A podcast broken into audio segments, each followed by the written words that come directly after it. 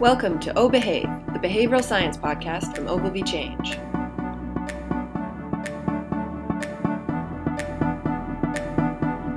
One of the first things I noticed when I first discovered behavioral science was that when I gave talks about marketing and advertising, I got invited to marketing and advertising conferences.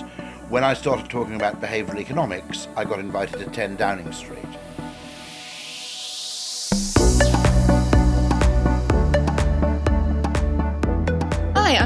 Stainforth, And I'm Maddie Croucher. and as you're aware, we're the host of this podcast and editors of the Obehave blog. So, Nudgestock Week has arrived. This Friday, June 9th, behavioural science enthusiasts from all around the country and abroad will be arriving in Folkestone for a day of interesting talks on a broad range of psychological research, insight, and application. There'll also be a chance to enjoy interesting conversation, food and drink, and a splash of seaside fun. It is sold out, and for those of you with tickets, we're expecting more people than ever, so getting there early is a good idea. And for those of you who didn't manage to get a ticket or are too far away, you can follow the events of the day via Twitter, where we'll be posting quick video highlights.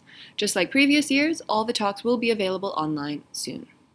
We thought we'd take the opportunity in the week of Nudgestock to share a backstage interview from last year with author and broadcaster Tim Harford.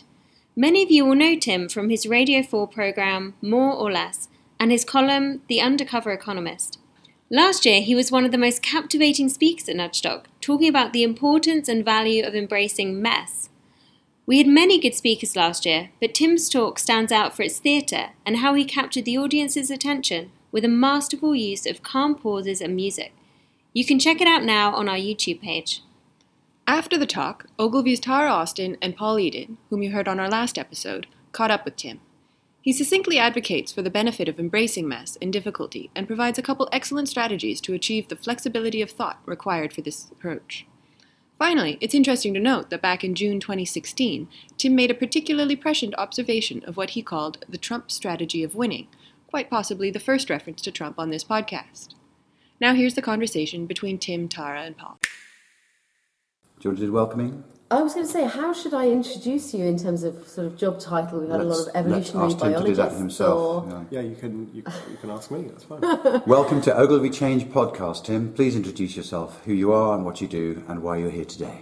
My name is Tim Harford. I'm a writer. I write books about economics and business and behavioural economics, I suppose you would say. I write a column for the Financial Times, and I present radio programmes for the BBC, most famously More or Less, which is a programme about the numbers all around us in the news. Thank you. And maybe you'd like to start by summarising your talk today. I'm speaking at Nudgestock about the benefits of frustrations and obstacles and distractions. Anything from trying to study uh, from a text based on an ugly font to trying to play a concert on a piano that doesn't work properly to working with strangers who you don't like, you don't necessarily get on with. All of these different sorts of obstacles, all of these different sorts of frustrations. And my argument is these things often help us solve problems, they make us more creative. Um, not always for the same reasons, there are different reasons why they might make us more creative. Um, and also that we undervalue this sort of challenge. That we don't even we don't realise it's going to make us creative. We don't realise it's going to help us. We don't embrace it. We try to avoid it. And even afterwards, even after we've perhaps we've had that interaction with the stranger, um, we don't recognise that it helped us solve a problem. We, we feel quite bad about it. So that is the the argument. Frustration makes us more creative, and we should embrace it a little bit more. Fantastic. So, the beautiful constraint uh, uh, um, by oh gosh, Adam Morgan. Adam Morgan, yes. Yes, by Adam Morgan has been recently in in the press. Um, how would you describe your argument as perhaps different from his? I haven't encountered his argument, Ah, so I have okay. nothing whatsoever to say about how my argument differs. I can, I, I, I can summarize. It's interesting that he's, he's Yes. a, a practitioner in advertising Yes. who's uh, published a, a, a, a book, uh, the, the premise of which is in the same neighbourhood. Mm. I can't tell you if it's the same because I haven't read your book either and I haven't heard your speak, if the truth be known.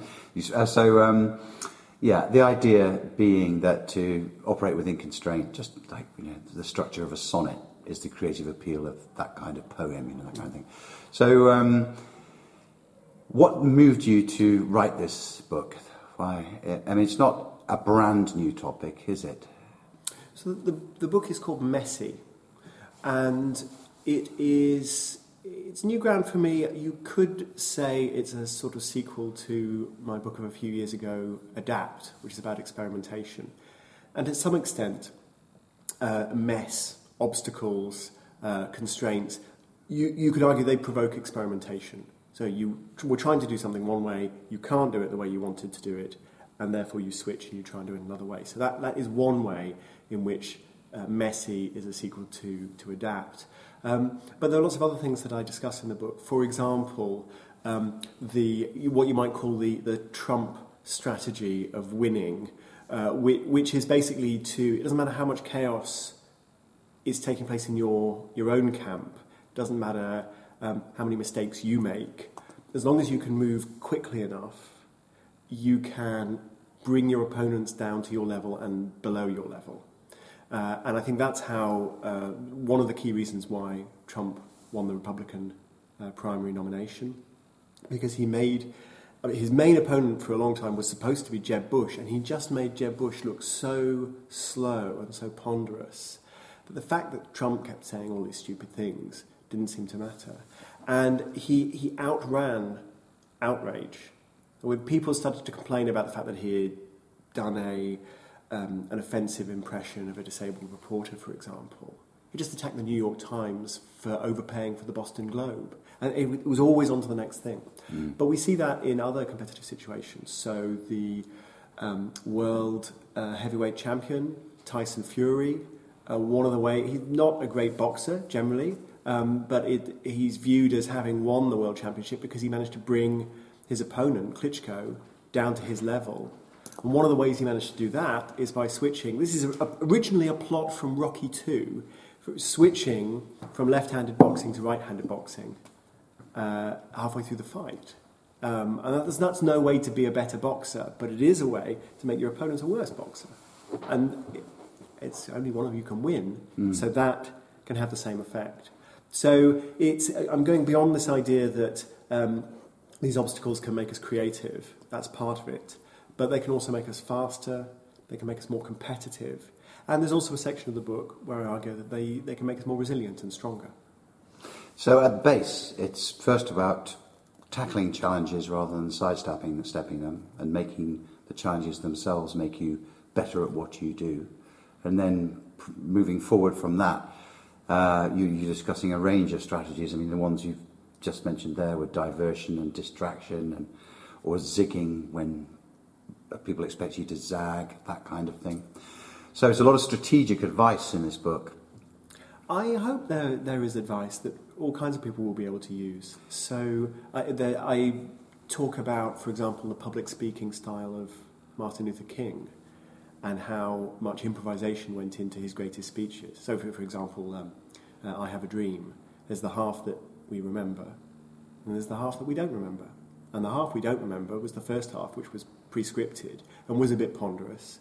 And the half we do remember was when he stepped away from that script and responded to the challenge of the moment. He realised he wasn't quite reaching the audience, he wasn't quite doing what he wanted to do, and so he began to improvise. Not, um, it wasn't completely off the cuff, these were themes he'd spoken about before, but he realised he, he hadn't planned to speak about them at that moment, on that day, uh, and he changed his plans. And we need that freedom to change our plans. Are you interested, and well, I think, I think I can presume your interest, but are you surprised? That's a better word. Are you surprised by the level of recent interest expressed by our community, the community of communicators and in, in the world of marketing, um, in your kind of academic discipline, your the, that area of thinking? It seems to me that um, economics, in a classical sense, hasn't had very much to say to advertisers. In fact, economics didn't really have a good theory of advertising at all. Why? People, people are fully informed, they know about prices, they're perfectly able to judge the quality of everything, therefore advertising serves no purpose. And, and then you get these quite extraordinary theories of what advertisers might be doing. Um, so maybe Coca Cola's advertising spend is, is about demonstrating that Coca Cola isn't going anywhere. It's like a commitment strategy. Um, not very persuasive. Uh, but then when behavioral economics came along, and this in, is in many ways um, the study of how to change people's behavior through um, small tweaks that change their perceptions, change, change the way they view things. Um, clearly, that's of interest. Um, I, I would imagine that advertising and marketing has as much to teach behavioural economics as the other way around. But yeah, no, I'm not surprised, given what research has been coming out of behavioural economics recently, that it has a marketing use. It has a, has a use in persuasion and communication. That's what it's all about. Our previous interviewee um, said something interesting. It's hardly revelatory, but it's kind of managed my thinking, which was her background as an experimental psychologist was about the obviously about the theory and her um, excitement about getting involved in the world of marketing and communications is that if, in a way there's the world's one of the world's biggest labs to you know to run to you know to see applications of theory run and to and to test.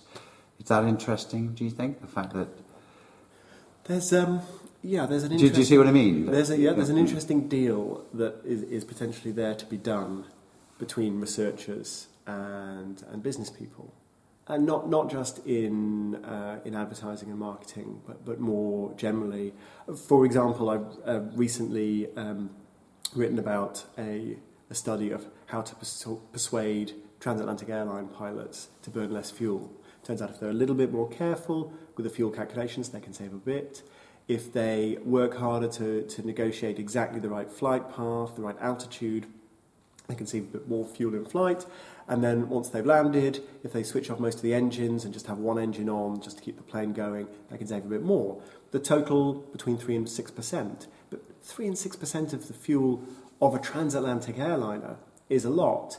Um, now, in come the behavioral economists, and they say, well, we'll, we'll help you, um, the airline, we will help you persuade your pilots to do this. But that's, that's a um, that's, that's, a, that's HR. That's an HR problem or a personnel problem rather than an advertising problem.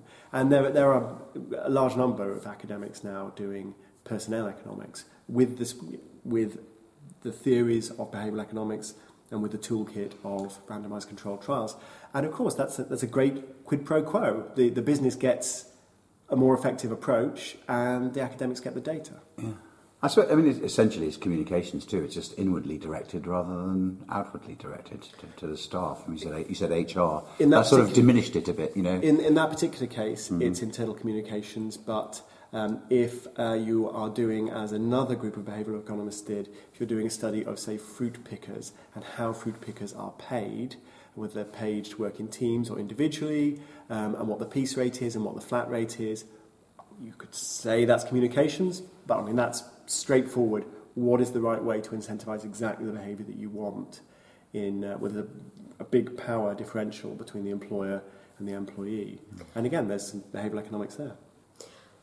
To recognise a, something that seems like a frustration, um, a limitation, and and have the flexibility of thought to see it, it as an opportunity and a way to reframe your thinking.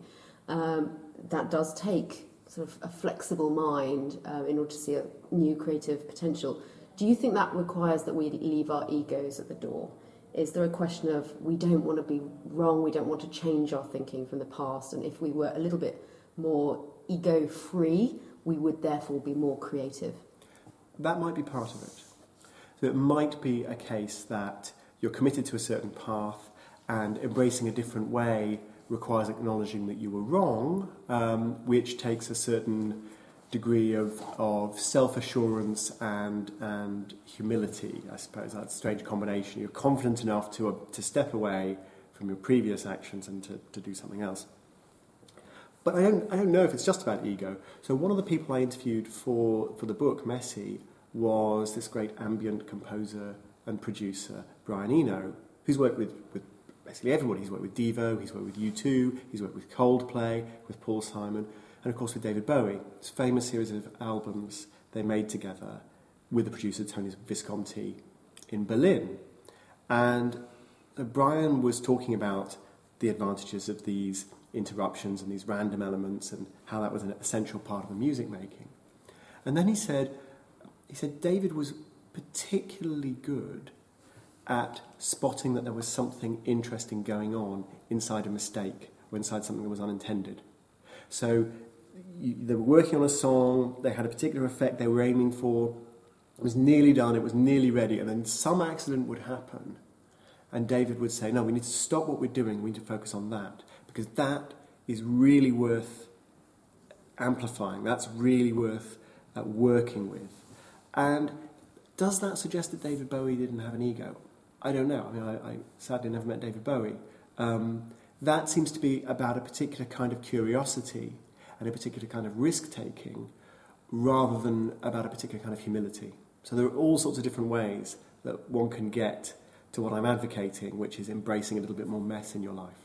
I'm very interested in this, in, in the sort of process or the procedure.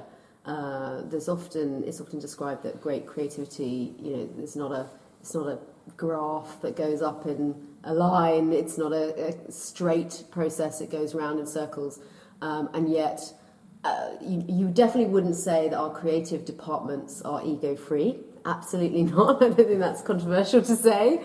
Um, but I'm interested in this this thought of um, of of recognizing when things can change, even if you've gone halfway down the line. It might seem you've gone all the way down the line. Being prepared to pull back at the last minute and say, "Hey, no, everything that's gone before was rubbish. That's all gone. We're moving on now." And that that kind of flexibility of thought. How can we do that? What are the th- if if not just in the context of our ego? Are there any tips and tools that you could talk about for our flexibility of thinking, if you like? So there are a couple of things. You can um, adopt a tool that forces that sort of random change on you.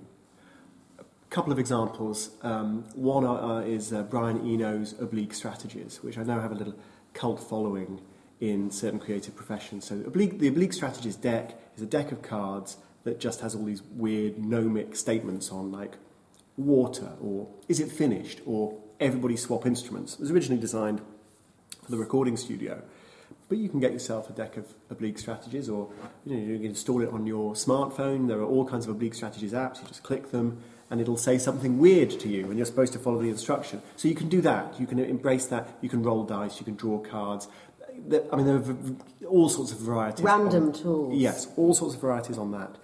Another possibility is um, to to try to work with different people more often, to get somebody with a different view in your team, um, because that is, of course, very energizing, uh, very exciting, and kind of annoying. It's much more difficult when there's this stranger in the room.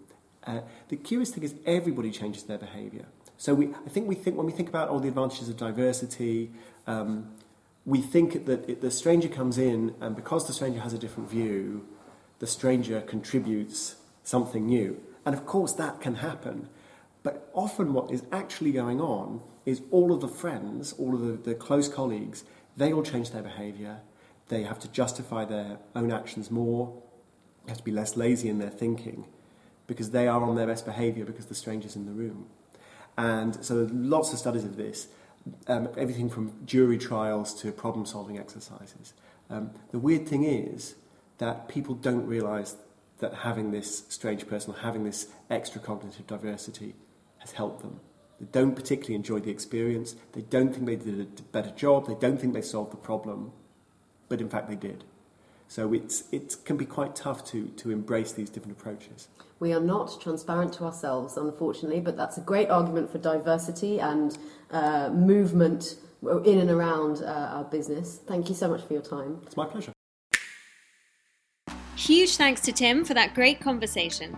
Yeah, simple but provocative. Mess really is outside most of our comfort areas, but I have to agree, it looks like a real strategy to achieve something new and amazing. If you'd like to read more, Tim's book is called Messy The Power of Disorder to Transform Our Lives. You can also follow Tim on Twitter at Tim Harford and follow us at Ogilvy Change. While you're waiting for your next instalment of Overhave, You can get your behavioural science fix on our blog, o-behave.tumblr.com. And we promise we'll try and get our next episode out on time this month. Yeah, sorry, that was my bad. I left the country and we haven't quite figured out transatlantic recording. yeah, it's all Julia's fault. Um, and don't forget that you can also like us on Facebook, facebook.com forward slash Ogilvy Change. We want to extend thanks to our sponsor, Sound Lounge, enabling advertisers to use music in more powerful ways. Special thanks to Ruth Simmons for introducing us to the world of sound branding, and Julian Goodkind for managing the music origination and production for this show. Thank you for listening.